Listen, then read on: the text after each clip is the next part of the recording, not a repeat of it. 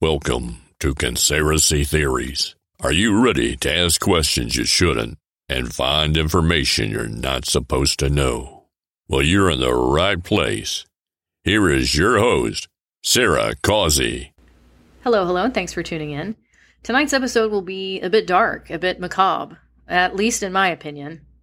I would love to have a whiskey sour for this one. This feels like a whiskey episode to me, but I'll have to settle again for like a Shirley Temple, a ginger ale, something non alcoholic. But yeah, let's saddle up and do this. So, in tonight's episode, I'm going to probe this issue of We Did Y'all a Favor. Now, this podcast is not exclusively dedicated to JFK and the Pop Pop. As I've said before, it's an issue that we're going to visit and revisit numerous times over the course of this journey because it's like a wellspring. It just keeps going and going. And just when you think you cannot possibly have another holy shit moment, you always do. There's always some new discovery. There's always some new mind bending, what the F moment that comes out of it. Even things that are only tangentially related, even things that are on the periphery, wind up just bowling you over. It, it, it is one hell of a topic for sure. And I, I thought about this exact issue whenever I was recording my review on the daytime broadcast of Noam Chomsky's book, Rethinking Camelot. Because it's like, if we just drag this guy, if we assume that JFK had no redeeming qualities at all, he was just terrible, a human garbage can, which I'm not saying that's the case to be clear, sort of playing devil's advocate here. If we assume he had no redeeming qualities at all, then why would some agency or some group or some person come out and say, yeah, we did it? A la the Baron Lea revelation of Daphne Park saying that about Lumumba. Yeah, we did it. It was us. Like, why not take the credit for it? Why not say, we saved you from something really terrible? I, I don't I don't understand the need to still keep that information under the rug 60 years out if it's true. Jack, of course, has passed away. Jackie has passed away. So it's like, what what would be the point of continuing to hide it in the shadows? If one of these organizations felt like they really did America a giant favor that day, then why keep it in hiding? If he was really that terrible, why would we still, all these years later, decades later, as a matter of fact, still not be allowed to know what really happened? Why not just come out with it? To me, this this reminds me of the phone call that I've talked about on the air before. It's shown in JFK Revisited, Oliver Stone's sort of sequel or follow up addendum film to the to the first movie, and it's a phone call between LBJ and Robert McNamara, and it took place February twenty fifth, nineteen sixty four and you can just hear like the condescension and the better than in LBJ's voice as he's chewing out McNamara and he's like, I always thought it was foolish for you to make any statements about withdrawing. I thought it was bad psychologically, but you and the president thought otherwise, and I just sat silent. okay. you know, yeah. Anytime that I imagine a crooked Southern politician. I just sort of imagine LBJ's voice in my mind. That's just my opinion, but that's that's how it goes. It's the same kind of energy, as, though, for this. With me, it's the same kind of like condescension. You're a little peon. Well, you peons wanted your Camelot myth. You wanted to believe he was a golden prince. You just love Jack and Jackie. Oh, she's beautiful. She's elegant. Oh, he's handsome. Oh, they're just great. So we did you a favor by pop popping your golden prince so that you could hang on to the mythology. How ridiculous. It's like, to me, it's sickening to even go there and to imagine that that would be the right course of action that it's justifiable in some way. It, it, uh, to, to use an analogy from my daytime broadcast, I talk about the economy, the job market, etc. we get the same energy there. It's okay for us to lie to you peons and plebs about the condition of the job market. Now we'll go back and we'll quietly revise the job market numbers so that historically speaking, it'll be clear that the job market was not in, in fact robust and the economy was not in fact resilient and we were bullshitting the hell out of people. But in the moment, we want you to sit down, shut up, and assume that everything is great. People are flush with cash, there's plenty of money, inflation is abating, the Fed has succeeded, and everything is great. Shut your mouth, go back to sleep, little peon, take your pablum, and don't be a problem to anybody. We're getting that same kind of condescending energy in this narrative, I feel. You idiots wanted to believe in Camelot so it was better for us to just eliminate him than it was for you to know that he was absolute garbage. I think we're mature enough to handle it at this point. If if that were true, which I'm not saying it is, I think I think we would be mature enough to handle it. You have entire generations of people that don't care. Not only is it a matter of they weren't alive in 63, it's a matter of they don't give a shit about history, period. They don't care. And trying to explain to them how this impacts their life, this is of no consequence to them. They want to go back on TikTok and they want to play and worry about celebrity gossip. So it's like, well, why not just come out with it? In Jim Garrison's book, On the Trail, his analysis is I feel like I feel like the entire book is good. When I read it for the first time, I was expecting it to be somewhat maniacal and cuckoo, but it just it isn't. He seems very down to earth in this book. And towards the end of the book, I'm on page 324 of the paperback edition that I have. He writes, "Looking back today with new information and new insights, it is possible to put together an informed historical speculation of what happened to President Kennedy and why." I believe that what happened at Dealey Plaza in Dallas on November 22nd, 1963, was a coup d'etat. If we concur with Jim Garrison that it was a coup d'etat on American soil, then okay, let's let, let me let me flesh it out even further. If we agree that it was a coup d'etat on American soil, and we also agree with this narrative that JFK was just terrible garbage and needed to be gotten out of the way. Again, I ask, well, why not just admit it? Why not put it out there on Front Street? Have have an, an agency say we did it, or we were part of the conspiracy, or we sat silent, we sat on our hands and let other people do it on purpose because we wanted rid of him. After all this time, why not just come out with it? Adding more fuel to that fire, there is a passage in Mark Lane's book, Plausible Denial. When I read it, I laughed out loud, but at the same time, it was a sad laugh. I'm on page 53 of the hardback edition that I have from the library. I couldn't believe I found it at the library. I was like, wow, everybody should be reading this. But it's the last paragraph on page 53. Langley had accomplished its goal with the help of its man on the commission. And by this, he's referring to the Charlie India Alpha and the positioning of Allen Dulles on the Warren Commission. Langley had accomplished its goal with the help of its man on the commission. At a meeting of the commission members held on July 9, 1964, former Charlie India Alpha director Allen Dulles advised his colleagues not to be worried that their final report would be closely scrutinized. But nobody reads. Don't believe people read in this country. There will be a few professors that will read the record. The public will read very little. End quote. Yeah, I did. I laughed at that because it was like you could say the same thing even even more so today. If you think about the public not reading in 1964, oh, a few dry academics will probably go through it, but John and Jane Q. Public are not going to read. Don't make the mistake of thinking these ignorant peons read. Oh, you can imagine him being like a villain, twirling a wax mustache and smoking one of those long cigarettes in a long cigarette holder. Oh, don't think the public reads. They're a bunch of effing idiots. Oh, they're not going to actually read it. It can be a complete shit stain on a piece of paper and they're not going to know it because they're not going to read. What has really changed today? I'm sure there are fewer people who read now in 2024 than were reading in 1964. So to me, that further begs the question why not just release it?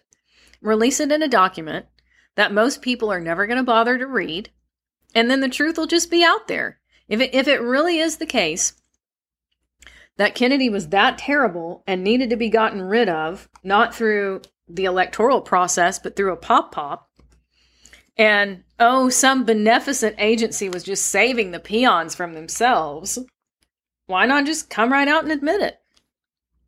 So there's an interesting epilogue toward the back of Mark Lane's book, and it's called Operation Zapata. Now, I'm not going to get into some of the things further in this epilogue because they need to be reserved for an episode all its own. This horrifying question of Operation Zapata and where was Poppy Bush and why are there all of these weird references? There's just some very odd circumstantial evidence connecting Poppy Bush to the Bay of Pigs invasion and pointing to evidence that he was already involved with the agency when JFK was in office, even though we're not supposed to think that he was. I don't want to go down that rabbit hole in this episode because we could be here all night, and I want to just really make sure that I, I dedicate another episode to that and I stick with what I intended to talk about for tonight. But Mark Lane's book, Plausible Denial, if you haven't read it, go check it out. Go go buy it on Amazon. It's worth your time and money, in my opinion. So, in this epilogue of Operation Zapata, I'm on page 328 of the hardback edition that I have. Thomas Reeves wrote a book, A Question of Character, about John Kennedy's private life. The premier intellectual at the Washington Post's Sunday Book Review, and then in parentheses we see Book World, May 26, 1991, Jonathan Yardley said of it, There are no surprises in this biography of John Fitzgerald Kennedy. No new revelations about East Room policymaking, no unduly original insights into the Kennedy legend no fresh breaths of scandal. Instead, a question of character performs two modest but valuable services. It brings together in a single volume all the existing information about Kennedy, much of which was reported in books or articles of widely varying import and intentions. And as its title suggests, it undertakes to assess Kennedy not merely in political or mythological terms, but in moral ones. So then Mark writes, Why then the featured Yardley page 3 bylined treatment? apparently so that the Post could offer an analysis that admittedly is more Yardley's than Reeves. So now he goes back to quoting um, Jonathan Yardley again. Though Reeves does not quite come right out and say so, his analysis suggests that the pop pop of John F. Kennedy, however cruel and ghastly, may have spared the nation something even worse than the prolonged orgy of grief and hagiography that followed it.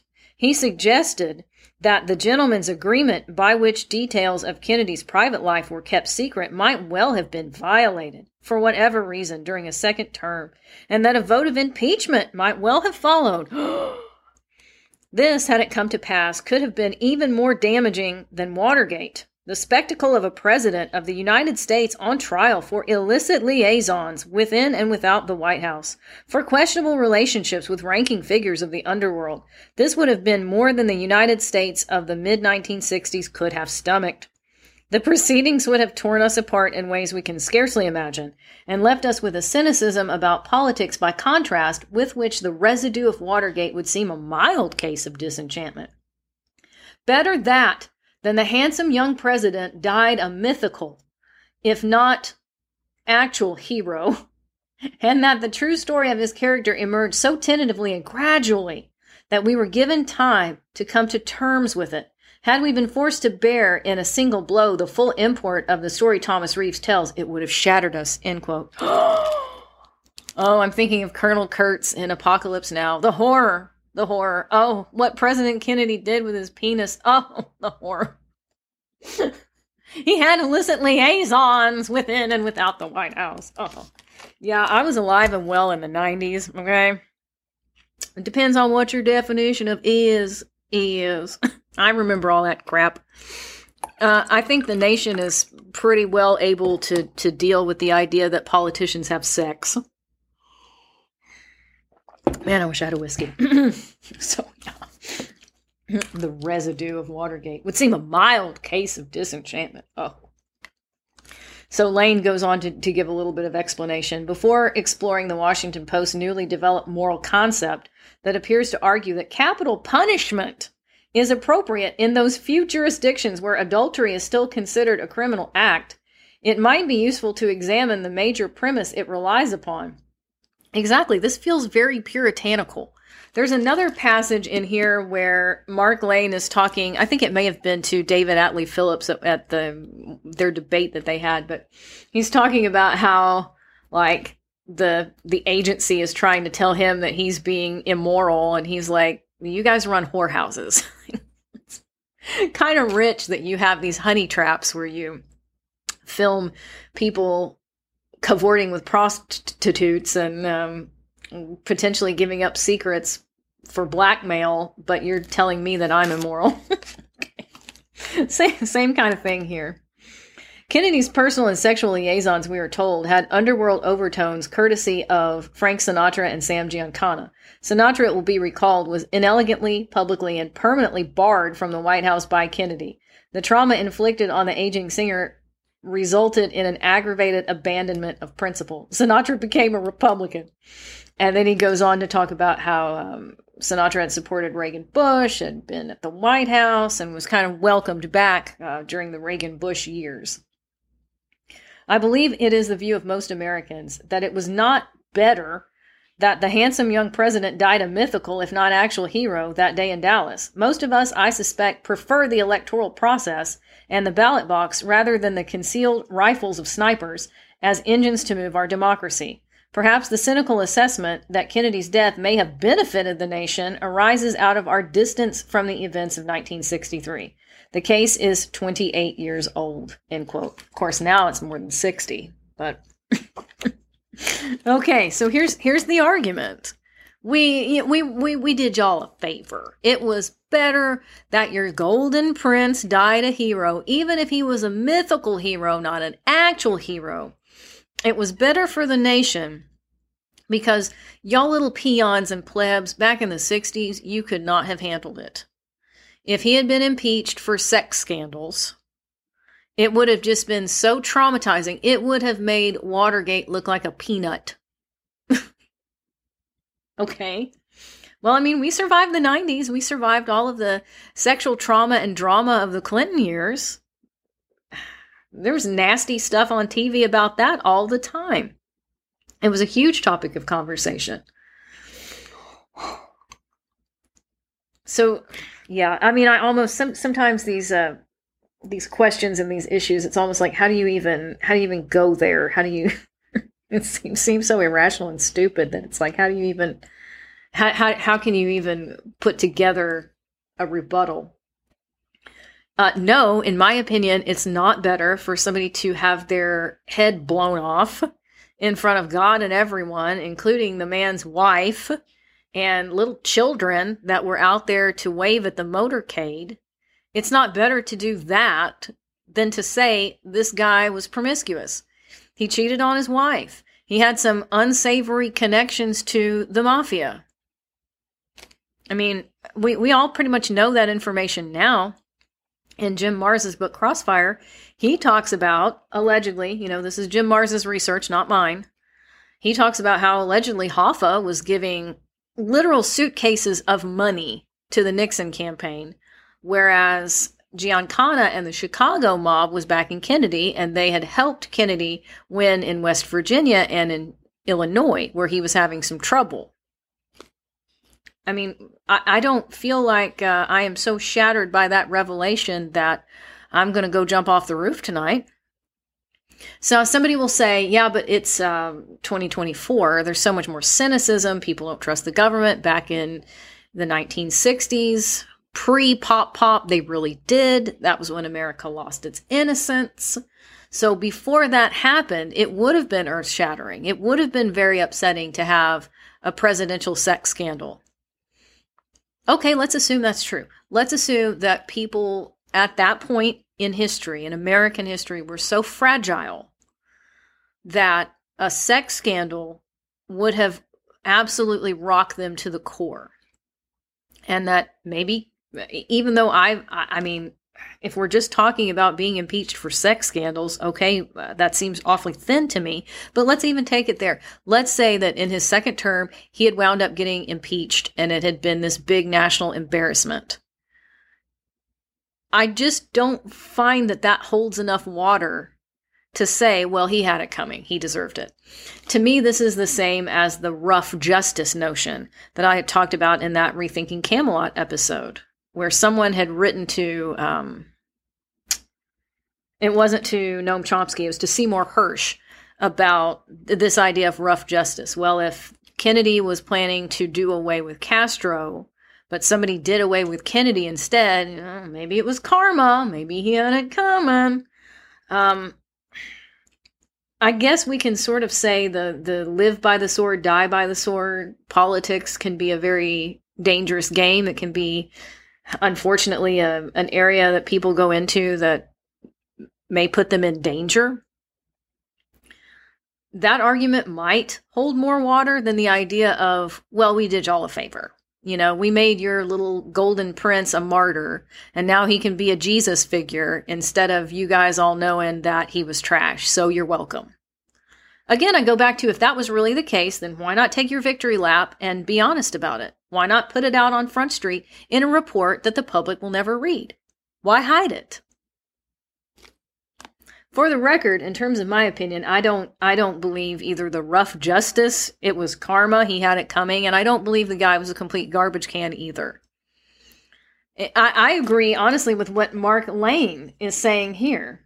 I believe it is the view of most Americans that it was not better that the handsome young president died a mythical, if not actual, hero that day in Dallas. Most of us, I suspect, prefer the electoral process. Yeah, exactly. Even though um, I, I think mm, I think a lot of people are disillusioned, and I think collectively a lot of people realize that the whole idea of your vote counts, get out there on voting day, uh, yeah. I feel like Doug in that episode of Black Jeopardy on SNL where he's like, you you know they've already decided before it even happens. You already know that they know who's going to win. Even so, you don't have coup d'etats on American soil. That that's just not something that these agencies should be allowed to do. This is like a banana republic where oh somebody gets elected, but you know maybe they weren't really elected. Maybe the mob helped them get in there, but no no worries, we'll just pop them and then it'll be over with. what a shit show, man! What this is crazy to me. But what do you think? Okay, um, let's let's put the question back to you, the listener. Do you think that we were done a favor that day? Do you think the Golden Prince died a martyr rather than going through something like Watergate? Although I would say instead of comparing it to Watergate, it would probably be, if you're talking about sex scandals, it would be more apples to apples to talk about all the Bill Clinton stuff. Was it better for him to pass away a martyr, a golden prince, this young, attractive, dude in his prime instead of taking the nation through an impeachment, scandalizing 1960s America? Do you think it was rough justice? Do you think it was karma? Or do you feel like the truth is probably somewhere else? Point to ponder. On that note, I'm going to sign off. Uh, stay safe, stay sane, stay a little crazy. It's up to you. But I will see you in the next episode. Thanks for listening. If you enjoyed this episode, please subscribe to this podcast and share it with others.